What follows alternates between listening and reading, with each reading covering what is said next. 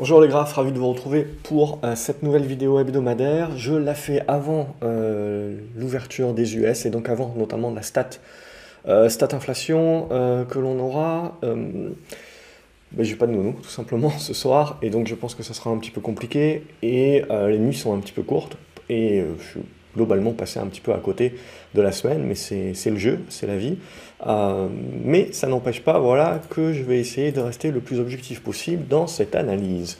Donc euh, également, je ne pense pas que je découperai la vidéo en deux. On va rester sur une vidéo pour euh, réduire le, temps que tout cela va me prendre, pour que ce soit quand même publié.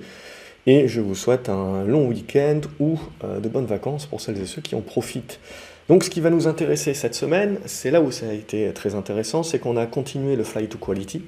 Donc on a vu essentiellement euh, les valeurs américaines et notamment les GAFAM à la faveur de leurs résultats performer, surperformer, notamment on a vu Meta, etc. Euh, on voit énormément de volatilité sur ces, valeurs-là, donc tout le monde est globalement sur les grosses caps, plus personne sur les petites caps, alors aux US un petit peu plus bien entendu qu'en Europe, même beaucoup plus, euh, parce que ça reste quand même le marché le plus large, mais Toujours est-il, ce que l'on constate, c'est cela. Donc on a un petit peu une sous-performance du CAC 40 cette semaine par rapport euh, aux indices américains, justement parce que les GAFAM ont tiré en tant que plus grosse pondération euh, les indices par le haut, alors que chez nous, le luxe a un petit peu consolidé. Euh, rien de bien méchant à ce stade, bien entendu, il faut bien souffler. Donc voilà où on en est. Également, autre point, je vous l'avais dit, une crise de crédit, si vous voulez, ça se, ça se déroule pas, ça se déroule lentement. Et après, euh, ça se déroule subitement. Euh, mais donc, euh, on continue d'avoir des problématiques sur les, sur les banques régionales, etc.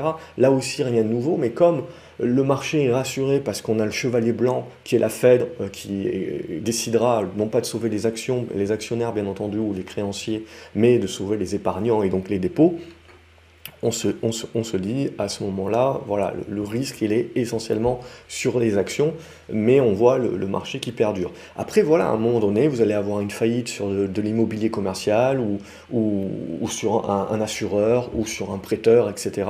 Et ça, ça va être nouveau, on va reparler risque systémique, etc. Et puis, les banques centrales continueront de séparer un petit peu de choses, c'est-à-dire leur politique de hausse de taux, voire euh, très certainement une dernière hausse et puis, euh, et puis après on va, on va s'arrêter là pour la Fed, euh, et le quantitative tightening. Et donc à chaque fois qu'il y aura un risque de crédit, un risque de liquidité, c'est tout simplement on stoppera le quantitative tightening, on lâchera un petit peu de la planche à billets pour, pour, pour remettre de la liquidité dans le marché, et puis ensuite on reprendra le quantitative tightening. Et on, on va fonctionner certainement comme ça pendant un certain, un certain temps. Donc là, euh, on est partagé, si vous voulez, parce que l'inflation donc a baissé, euh, mais on commence à avoir les statistiques de ralentissement économique. Alors pour l'instant, on est toujours dans un monde en croissance, une croissance molle, faible, euh, mais une croissance quand même. Donc c'est-à-dire que la récession, pour l'instant, je veux dire, on peut éventuellement l'anticiper, mais c'est pas avant plusieurs mois qu'on va vraiment pouvoir savoir si, c'est, si ça va être une grosse récession ou une petite récession. Pour l'instant, tout ce que l'on a, c'est du ralentissement économique, du ramollissement. Ce qui va nous intéresser, donc, c'est les stats inflation, pour savoir, parce que euh, si euh, les biens durables désinflatent également et les services finissent par désinflater, ça permettra euh, de, de, décorréler un petit peu la stat inflation juste au lien avec l'énergie, parce qu'il suffirait d'un rebond des prix de l'énergie euh, pour que tout de suite on reparle en disant euh, l'inflation stagne. Donc du coup, on est dans une croissance molle, une inflation qui a baissé, mais qui potentiellement euh, la question, c'est de savoir est-ce qu'elle a encore du potentiel de baisser? Alors, je pense, in fine, oui, mais ça peut prendre du temps, et donc vous avez cette sous-vague mode stagflation qui, qui peut en effet intéresser. en tout cas, on est dans le haut de cycle, on voit les semi-conducteurs qui se sont pris une balle, on voit un petit peu la, décharge d'un certain nombre de, titres. Hein. Euh, on a vu ST Microelectronics hier, par exemple, c'est-à-dire que les résultats sont très bons, mais il suffit à un moment donné de dire, voilà, on commence à stagner. En plus, on le savait déjà que ça stagnait sur l'électronique grand public, ce qui, fait, ce qui me fait dire qu'il va falloir surtout attendre les résultats d'Apple la semaine prochaine, le 4 mai, pour, pour voir un petit peu comment Apple s'en est sorti, pour voir surtout ce qu'on va en penser le marché en tant que plus grosse pondération. C'est là où ça va être très important pour, euh, pour, pour la suite également, alors que la majorité des GAFAM ont été plutôt bonnes élèves. euh, potentiellement le verre est dans la pomme. Donc ce qui va nous intéresser, c'est, ce sont ces éléments-là, si vous voulez, c'est on est dans le ballottement, on est justement dans un marché qui, qui va être partagé entre oui, on a du ralentissement économique, mais potentiellement, ce n'est pas une récession et on va rester en croissance molle, mais ça reste quand même de la croissance. Euh, et l'inflation va baisser ou va un petit peu stagner, etc. Donc vous voyez, on, va être dans ce ballottement à chaque fois dans les stades. Est-ce qu'on joue la récession? Est-ce qu'on joue le fait que finalement non, euh, on est dans de la croissance molle, mais ça, va, ça reste plutôt stable. Et donc euh, si l'inflation reste stable aussi, ah, euh, on a un petit peu de stagflation. Donc ce sont ces éléments-là pour moi qui, sont importants de, de rappeler, sans oublier qu'à un moment donné ou à un autre, vous aurez une autre faillite, il y aura d'autres faillites, il y aura d'autres trucs qui viendront. La seule question à se poser, ça sera est-ce que le marché prendra peur vis-à-vis du risque euh, ou est-ce qu'il est partira du principe que euh, les banques centrales vont être là et vont continuer euh, d'être chevaliers blancs Donc c'est ça pour moi le, point, majeur. Une fois que l'on a dit ça, on regarde le, le 10 ans américain et on en est là on est typiquement dans le ballottement et on est dans un ballottement de haute figure. C'est-à-dire que si je casse ici par le bas, ça ce sont mes prix obligataires. C'est-à-dire que si mes prix obligataires baissent, ça veut dire que mes taux montent. Si mes prix obligataires augmentent, ça veut dire que mes taux baissent. Donc là, l'idée, c'est en gros, ce type de figure-là, ça a plutôt des probabilités de casser par le haut. Ce qu'il ne faut pas penser, c'est parce que ça va casser par le haut que tout de suite euh, les taux vont baisser jusqu'au niveau que l'on avait au Covid, etc. Et on retourne dans un monde de taux bas euh, euh, et, d'arrosage de plans habillés, etc. Certes, au début, on se fait un petit peu peur sur la, risque, la crise de crédit et la récession, mais in fine, les taux sont bas et on va continuer d'arroser gratuit en mode japonisation. C'est un scénario, mais je ne pense pas qu'il faut brûler les étapes. C'est-à-dire qu'on peut très bien casser cette figure par le haut euh, sans pour autant euh, monter euh, en, ligne droite. Il y a quand même un certain nombre de résistances au préalable qui nous font encore rester dans une tendance baissière qui se neutralise dorénavant et qui, en cassant ici par le haut, lancerait un rebond. Mais vous voyez, même si on a le rebond, ça peut témoigner du ralentissement économique et d'un petit peu de quelques risques de crédit, mais pas non plus euh, d'un crack économique. C'est ça qui est important. Et on va voir, le dollar aussi euh, va revêtir une importance euh, stratégique pour un petit peu voir venir les choses. Donc là, l'idée, voilà, c'est juste de rester un petit peu le nez là-dessus et pas tirer des conclusions hâtives en mode long terme à ce stade-là. Donc on casse ici par le bas, euh, on reviendrait chercher le bas de la figure, ce qui ferait euh, très peur à certains en disant Ah, vous voyez, l'inflation remonte, etc. L'inflation n'est pas vaincue. Euh, donc, j'ai mes taux qui augmentent. Euh, donc ça me fait peur à mes valeurs de croissance, etc. Ça permettra d'être un bon prétexte pour corriger sur les valeurs de croissance, etc. Mais toujours est-il qu'on restera encore dans la figure. Donc pour, moi, ça sera là aussi, il ne faudra pas faire des plans sur la comète et voir euh, nécessairement un signal de, long terme en mode euh, on, va rester dans un monde inflationniste, etc. pour moi, voilà, ça sera juste une intégration que ce stade-là, on n'est pas encore suffisamment avancé dans le processus économique pour qu'on ait une désinflation au niveau euh, des biens matériels et des services euh, qui puissent euh, justement être dans la capacité de compenser toute hausse des matières premières qu'il peut y avoir, que ce soit le pétrole, que ce soit le gaz naturel, etc., les matières premières qui impactent le consommateur. Et on voit la confiance du consommateur commence un petit peu à, s'éroder. Donc, ce qui fait que c'est l'électronique grand public, bah, naturellement, c'est le premier truc dans la chaîne de valeur qui, qui prend. Et ensuite, on commence à attaquer euh, le B2B.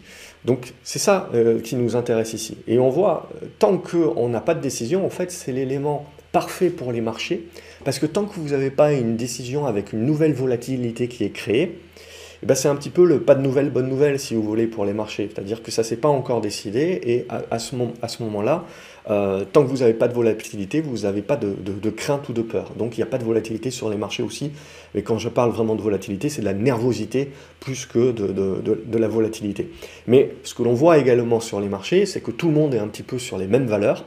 Euh, qui sont des grosses valeurs, et donc on a une illusion des indices, parce qu'on a énormément de valeurs qui, elles, ont déjà bien corrigé, sont déjà dans des tendances baissières, euh, et c'est moins jojo.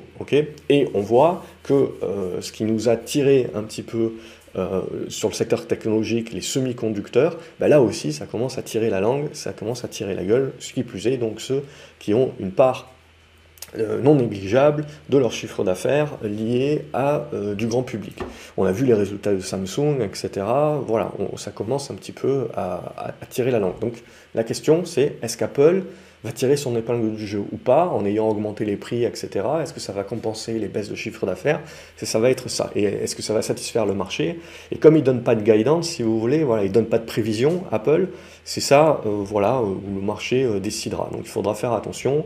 On a vu Amazon, euh, dans un premier temps, on a acheté, puis on a eu peur euh, globalement qu'on euh, perdait des parts de marché et finalement on a vendu. Donc on voit ça bouge très très vite, c'est des énormes caps et vous avez vu Meta, enfin vous êtes capable de gagner plus 15% comme ça en, after sur des résultats.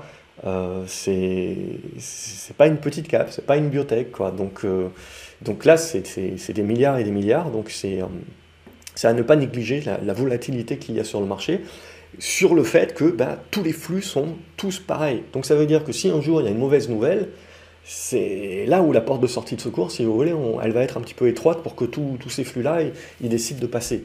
Euh, donc c'est ça où, il faut faire un petit peu attention. Et donc ce que l'on voit, c'est que les GAFAM ont tenu les marchés euh, cette semaine, et donc on pourrait dire bah, c'est positif, le Nasdaq est revenu sur les 13 200 points, etc. Mais d'un autre côté, euh, tout ce qui est télécom, tout ce qui est santé, tout ce qui est en gros valeur défensive, ça attire énormément les flux aussi.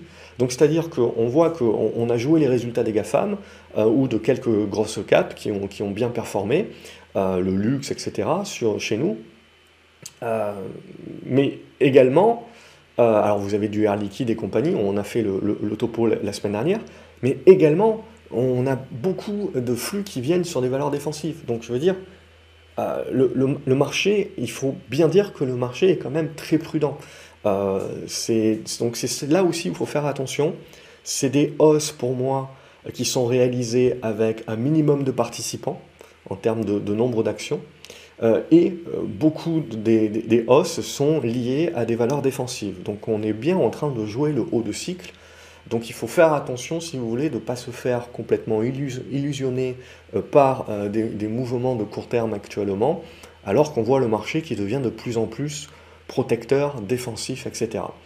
Alors bien entendu, il y a deux façons de voir les choses. C'est-à-dire, d'un côté, donc on voit, on se dit, le marché devient de plus en plus défensif, etc. Donc il faut être prudent. D'un autre côté, vous avez énormément de gérants qui sont en dehors du marché. Donc on a essentiellement des stratégies avec de l'algo euh, qui, qui, tire un petit peu tout ça par-dessus.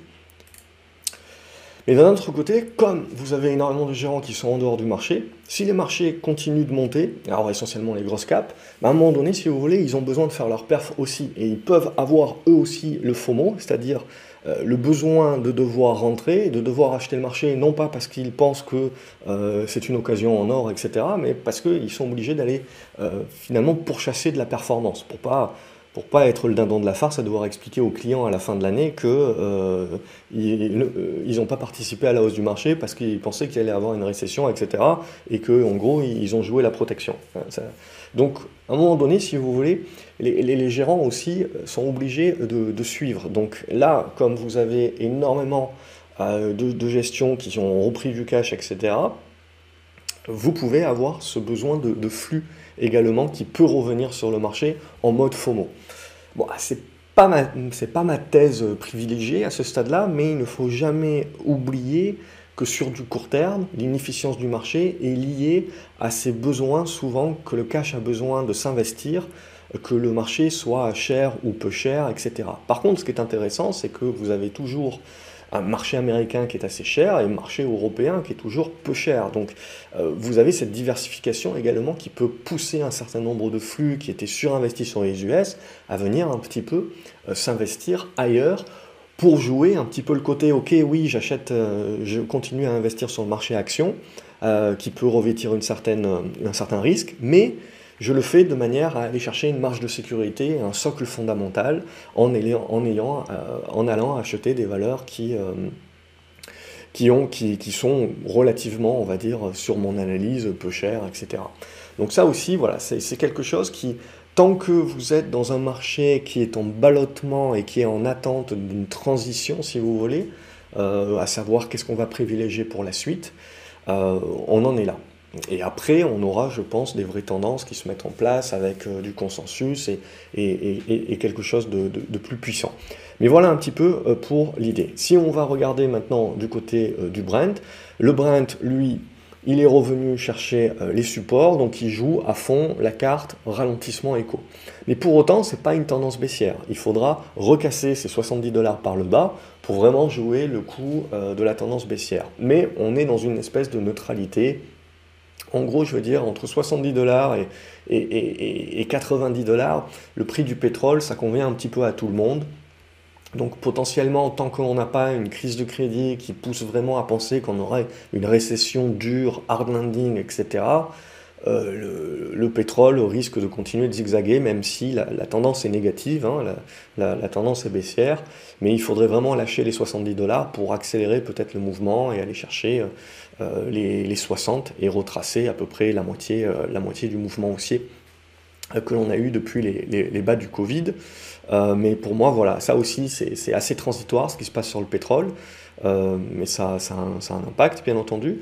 Ce qui va surtout m'intéresser, c'est l'euro-dollar. Donc l'euro-dollar, on voit, euh, étant, enfin l'euro est en rebond, donc le dollar avait une certaine faiblesse, qui fait dire à beaucoup de personnes des dollarisations, etc. En règle générale, c'est le moment qu'on choisit pour sortir un petit, euh, un, petit, risque, une petite faillite, un petit risque de crédit, tout ce que vous voulez, euh, et paf, euh, tout d'un coup, ah, tout le monde va acheter du lard en mode refuge. Et là, l'argument des dollarisations, on se rend compte que bah, c'est très bien, mais c'est peut-être pas demain la veille. ok? Donc c'est un, processus qui est très très long, ça, et pour moi, ça sert à rien de parier sur ce genre de truc.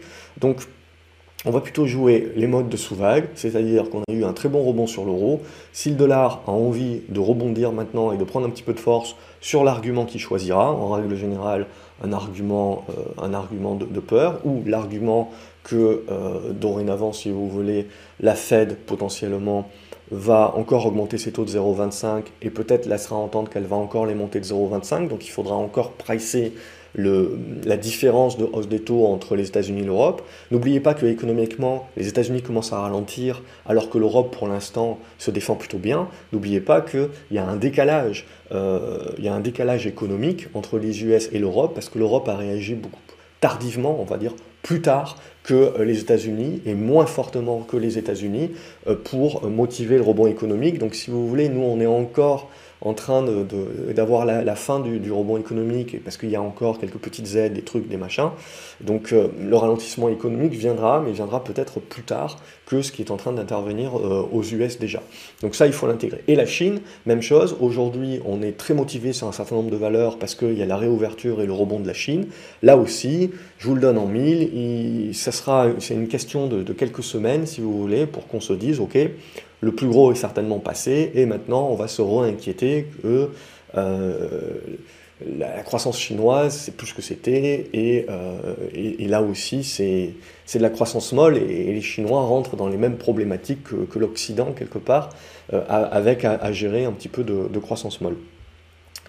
Donc là, si le dollar a envie de corriger, enfin si l'euro a envie de corriger, donc le dollar a envie d'un petit peu monter et, d'aller chercher les 1,08, il peut, sans pour autant remettre en cause la, tendance haussière qui est dans un triangle plus large. Donc il faut juste intégrer que voilà, il y, a des mouvements un petit peu de zigzag qui peuvent se mettre en œuvre euh, dans des figures assez larges actuellement, donc qui peuvent matérialiser un petit peu cette transition dans laquelle on rentre, je pense, pour, euh, pour ce printemps-été. Euh, avant que l'on puisse anticiper euh, plus facilement ce qu'on jouera pour la fin de l'année, euh, en, sachant où un petit peu mieux où on met le curseur sur le ralentissement éco. donc là, voilà, mais sinon, il n'y a pas d'inversion de tendance à ce stade-là, en tout cas, c'est pas ce qu'on va regarder. juste un petit coup sur les semi-conducteurs également. Pour moi, c'est la, même, c'est la même chose qu'on a dit en début de vidéo, donc on a, on a corrigé, et euh, à partir de, ce moment-là, on est en train de revenir sur des zones de soutien, donc vous pouvez avoir du rebond technique. C'est absolument pas encore à ce stade une inversion de polarité et de tendance. On ne va pas parler de tendance baissière. C'est une correction et vous rentrez dans une espèce que j'appelle le ventre mou, c'est-à-dire des, phases de congestion euh, entre deux ranges, entre deux bornes. Et tant que vous ne sortez pas, vous n'avez pas de relance haussière ou vous n'avez pas de, poussée baissière. Donc en gros, on ne va pas jouer le mode récession, mon Dieu, on va tous mourir, tant qu'on ne passera pas, je pense, en dessous de la zone des 360 euh, sur, euh, le SOX, l'indice des semi-conducteurs. Euh, et pour relancer la tendance haussière, en mode tout va bien, tout le monde est gentil, euh, vous voyez, il faudra redépasser cette zone des 430. Et donc tout ce qui se passe entre les deux, ben, c'est essentiellement du marché de trader. Hein. donc c'est de la volatilité et, euh, et de la construction en trading. Donc voilà, donc là aussi, vous voyez, on rentre un petit peu dans les phases de, ventre mou, de transition, on est en attente. On passe aux indices maintenant. On va regarder d'abord le DAX. Le DAX qui, qui est en train de bloquer continuellement, 15 900, et qui revient sur support. Bon, au, bout d'un moment, si vous voulez, ça fait quand même plutôt pas mal de tests, donc je pense plutôt qu'on va aller chercher euh, un niveau plus bas. Euh, là aussi, c'est pas parce qu'on va baisser à un moment donné de 2 ou 3% sur les indices qu'il va falloir tout de suite sortir euh, la dernière vidéo de, de, la marche en mode on va tous mourir, etc. Il faut savoir d'où on vient, ok, et comprendre qu'à un moment donné ou à un autre, c'est normal, on va consolider pour une raison X ou Y, et il va falloir faire du prorata. On a surtout, c'est un gruyère, euh, surtout le, le, le, CAC 40 est un gruyère également, donc on a laissé beaucoup de gap, donc c'est-à-dire que si on veut user d'un prétexte X ou Y pour jouer à se faire peur et aller euh, jouer à refermer les gaps en mode euh, tranquille ou en mode panique, eh ben on peut. Pour moi, je vais mettre le pivot ici, c'est-à-dire que tant qu'on tient les 15 300, je ne, je ne retourne pas ma veste. Que le marché corrige, oui, très bien. Il peut, il peut aller chercher, on voit, il y a plusieurs niveaux, 15 600, 15 500, et derrière cette zone de gap aux alentours des 15 300. Euh, donc s'il veut, il peut, globalement. Euh, et euh, pour moi, de toute façon, il faudra patienter encore à ce stade-là pour, avoir les, pour avoir les constructions. Si on regarde, je ne le fais pas dans l'ordre, mais tant pis, si on regarde le Dow Jones, on va retrouver une configuration qui est positive également. donc on continue de valider une zone de soutien qui est là sur les 33 000. Donc ça, c'est pour moi, ça sera mon premier pivot. Donc tant qu'on va tenir ça, on, on, reste positif, on reste dans le haut de la figure. voilà, et il ne faut pas négliger que potentiellement ça peut casser par le haut. Ok, euh, et après voilà, est-ce que c'est un piège, est-ce que c'est pas un piège? Là, pour l'instant, on est euh, on est au milieu du guet, donc on, est en attente. Chacun peut avoir un avis, mais globalement, on est au milieu du guet, donc on, est en attente. Il y a eu un très bon chandelier hier. Il va falloir en fait qu'il confirme, c'est-à-dire en ayant la capacité de tenir les supports, c'est-à-dire 33 500 à peu près pour confirmer, essayer d'aller chercher euh, l'oblique. Si on réintègre et qu'on repasse sous les 33 500, je prends ça comme un signal de faiblesse. Attention, ça ne veut pas dire vendez tout, euh, prenez les jambes à vos coups euh, et on jette le bébé avec l'eau du bain. Non, ça, ça veut dire, voilà, c'est juste le signal d'hier qui est annulé et en gros, on reste dans une espèce de ventre mou en attendant plus et mieux. On va un petit peu prolonger. On va prendre le MIG 40, donc l'indice italien donc qui est très orienté valeur value et surtout valeur financière. Euh, donc là aussi, c'est très important de regarder ce type d'indice-là pour un petit peu euh, palper euh, le risque de crédit et comment le, comment le marché le voit.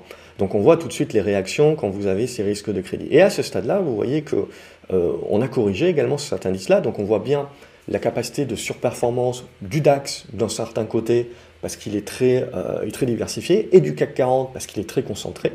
Euh, sur les indices qui sont un peu plus financiers et compagnie, on voit qu'on a rejoint un petit peu le coup, ah tiens, les dépôts des banques régionales, c'est pas top, donc il va falloir que la Fed continue de sauver tout le monde. Euh, mais en gros, on est revenu sur l'ancien support. Donc il y en a certains qui vont une épaule tête épaule inversée, c'est-à-dire que si ça casse par le haut, c'est le FOMO dont on parle éventuellement euh, qui, peut, qui peut rentrer en ligne de compte.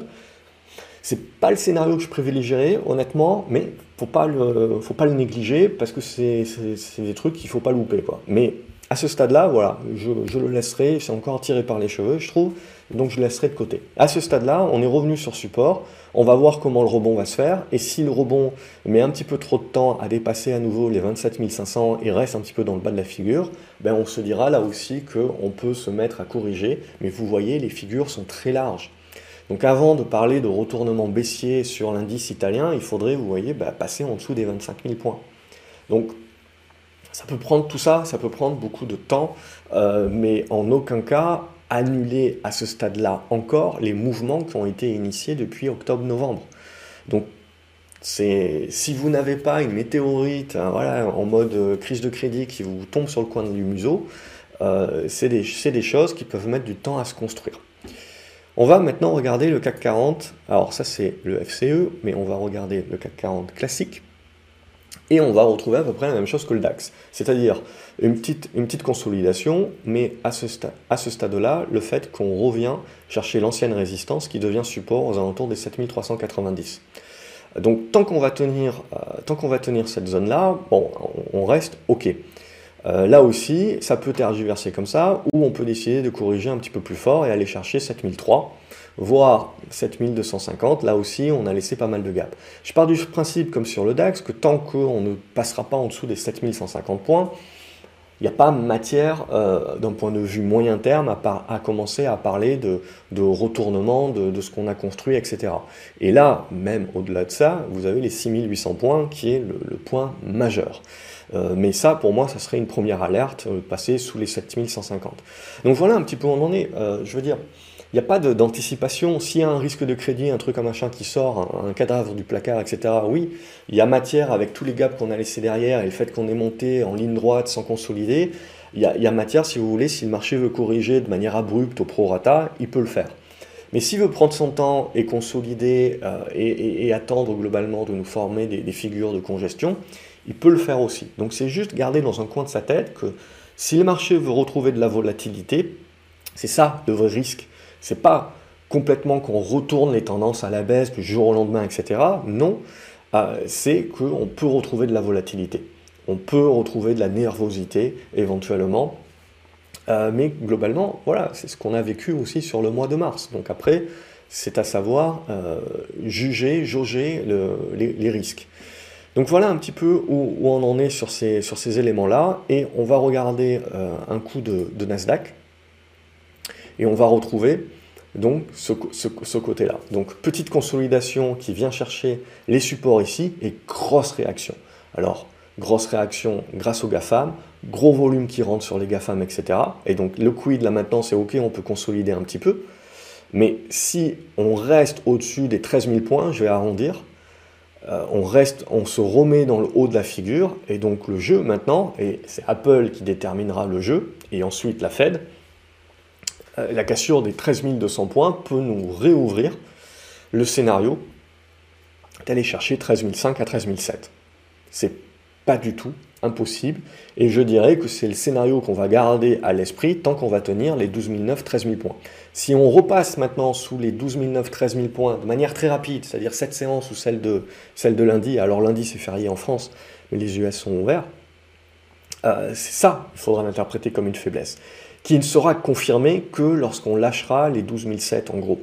Euh, et là, on ira, on se dira qu'on va aller chercher une zone comprise entre 12005 et 12004. Mais même chose, je veux dire, la tendance, elle est haussière sur le Nasdaq. On ne va pas retourner la tendance du jour au lendemain comme une crêpe. Le seul truc, c'est que comme on est monté très vite, très haut, assez fortement et avec des consolidations assez euh, restreintes, vous pouvez avoir euh, des accidents de volatilité qui interviennent. Mais qui, à mon sens, euh, demanderont ensuite du temps de construction pour qu'on puisse se dire oui, ça a la possibilité de retourner le marché, euh, mais, mais, pas comme une crêpe. Donc là, voilà, pour moi, je me garderai bien, si vous voulez, de jouer le fait que le marché va se casser la gueule du jour au lendemain, etc. Donc ce que, ce que je regarde, voilà, c'est ça. Pour moi, c'est un niveau majeur, 12 900, 13 000. Tant qu'on est au-dessus, je pars du principe que le mouvement euh, acheteur qu'on a eu hier peut consolider un petit peu, mais reste valide. Si on repasse en dessous, ça sera mon indication qu'on valide bien le fait que la hausse s'est faite avec très peu d'acteurs et que le marché n'a pas envie de poursuivre. Parce que qu'est-ce qui se passe là? De quoi on a besoin? C'est-à-dire qu'on a besoin d'Apple, mais on a surtout besoin que le marché joue le FOMO et joue le rattrapage sur toutes les autres valeurs, qui, toutes les autres valeurs moins grosses. Donc en gros qu'on revienne sur des petites capes, qui ne sont pas si petites que ça, parce qu'elles sont de plusieurs milliards aux US, hein, tout est plus grand aux US, mais, mais en gros c'est ça. Donc en gros toute la question maintenant ça va être, est-ce que les flux sont dans la capacité d'aller acheter le reste de la cote et de faire participer le reste de la cote, du coup, pour aller chercher ces 13 500, 13 700 ou est-ce que c'est un piège et donc on a juste une partie de la cote pour l'instant qui est participative et les flux ne vont pas chercher les plus petites capes. Les flux vont chercher les valeurs défensives. Et donc, euh, quand ces valeurs GAFAM vont s'essouffler, la tendance s'essoufflera aussi et il n'y aura pas de relais. Il n'y aura pas de relais sur les, plus, moyennes petites capes. Euh, donc c'est ça qu'on regarde. C'est ça vraiment pour moi le tournant euh, et donc c'est pour ça que voilà, il faut regarder. Et donc le pivot, je vais le mettre à 12 900, 13 000. En dessous des 12 900, 13 000, je me mets à penser, le marché ne lance pas de relais et les GAFAM euh, sont en train de perdre le souffle. Et donc, euh, et donc voilà, ça c'est ce qui va m'intéresser. Voilà un petit peu pour ce que je voulais vous dire. Pour l'or et le dollar, on va juste finir rapidement. Et pour l'or et le dollar, là aussi, on est rentré dans des consos. Alors comme on l'a vu, on a peut-être le, on a peut-être l'euro qui, qui, va consolider, donc le dollar un petit peu monter, donc ça peut, ça peut nous impacter un petit peu le gold. On attend tout simplement la, Fed de ce côté-là aussi. Euh, l'argent, ça va être la même chose. Les tendances là aussi sont haussières. Comme on est monté haut et fort, il faut considérer qu'on a le droit de consolider également au prorata et que ça peut prendre du temps avant éventuellement de relancer, mais on reste dans des dynamiques haussières. Euh, voilà. Pour cette vidéo. Je ferai pas les, actions euh, parce que mon, temps est compté, mais je voulais vraiment euh, dégrossir cet aspect-là indiciel. Surtout pour cette semaine, on reprendra les actions la semaine prochaine parce qu'on commence, on aura peut-être un petit peu plus de vues parce que le gros des résultats sera passé et on se mettra en mode Fed. Oh, qu'est-ce qu'ils vont décider? La Fed, c'est assez simple, ils vont monter de 0,25, mais c'est le discours qui va être le plus important. C'est-à-dire, c'est est-ce qu'on stoppe? Ou est-ce que euh, est-ce qu'ils disent vraiment on stop Mais je pense pas qu'ils diront on stop. Je pense qu'ils diront euh, en gros on va se, on va se donner peut-être un petit peu le temps de, de, voir quelques autres stats avant de potentiellement reprendre la hausse des taux ou de dire stop. Euh, je ne pense pas que dès la prochaine réunion, ils vont dire stop. Mais ce qui changera, c'est en gros de dire 0,25 oui, mais est-ce qu'ils diront on fait 0,25 la réunion d'après aussi? Et, après on se donnera du temps pour réfléchir Ou est-ce qu'ils vont dire on fait 0,25 maintenant, mais la réunion d'après on se donne déjà du temps pour réfléchir C'est ça, c'est là où on met le curseur. Mais pour moi, à 0,25 près, je pense pas que ça chamboule pas, ça chamboulera pas le, monde. C'est plus une question de flux maintenant et de savoir ce qui se passe sur les GAFAM et est-ce qu'on est capable de faire du relais sur les, sur les moyennes caps. C'est ça plutôt qui, qui va surtout m'intéresser pour, pour, pour, la suite.